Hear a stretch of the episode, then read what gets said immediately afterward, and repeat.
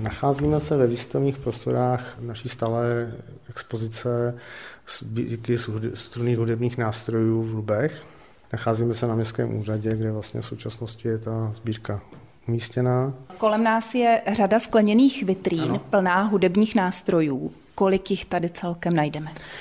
Tady jich najdeme něco kolem 70 kusů, ale ta sbírka je trošku početnější, jsou tam potom výrobní nástroje, eh, potom z fabriky, plus eh, jsou tam nástroje, které se nám sem už nevešly. Co nejzajímavějšího tu návštěvníci uvidí, nebo co je nejvíc zajímá?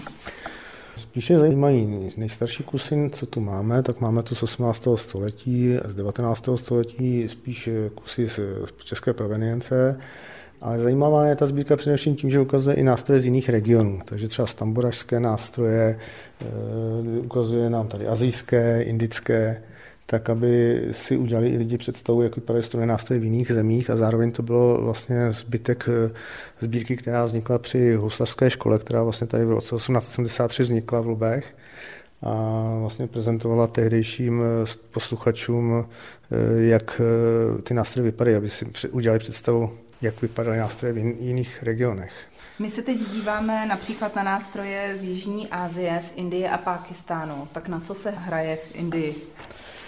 Hraje se tam buď na sitar, anebo sarangi, což jsou vlastně nástroje, vidíte, pěti, šesti struné, i více struné.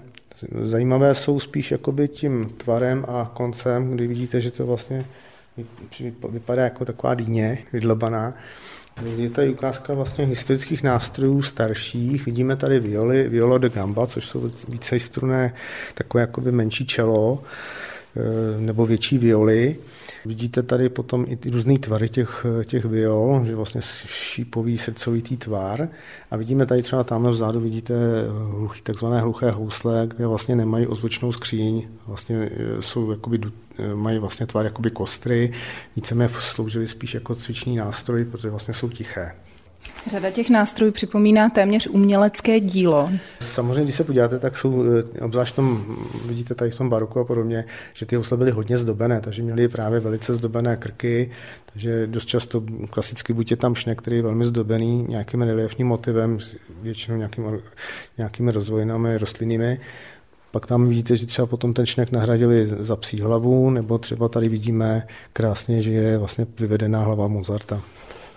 Houslí tady, které vidíte, tak eh, jsou vlastně zajímavé ty housle, které vidíte, že mají místo šneku hlavu Bedřicha Smetany, nebo vidíte, že mají velice zdobené třeba luby což je eh, vlastně i součást nástroje, to jsou ty boky, které oddalují zadní a přední desku, vytváří tu ozvučnou skříň, které vlastně dali jméno současnému městu Luby, protože původně se jmenovalo Šenbach.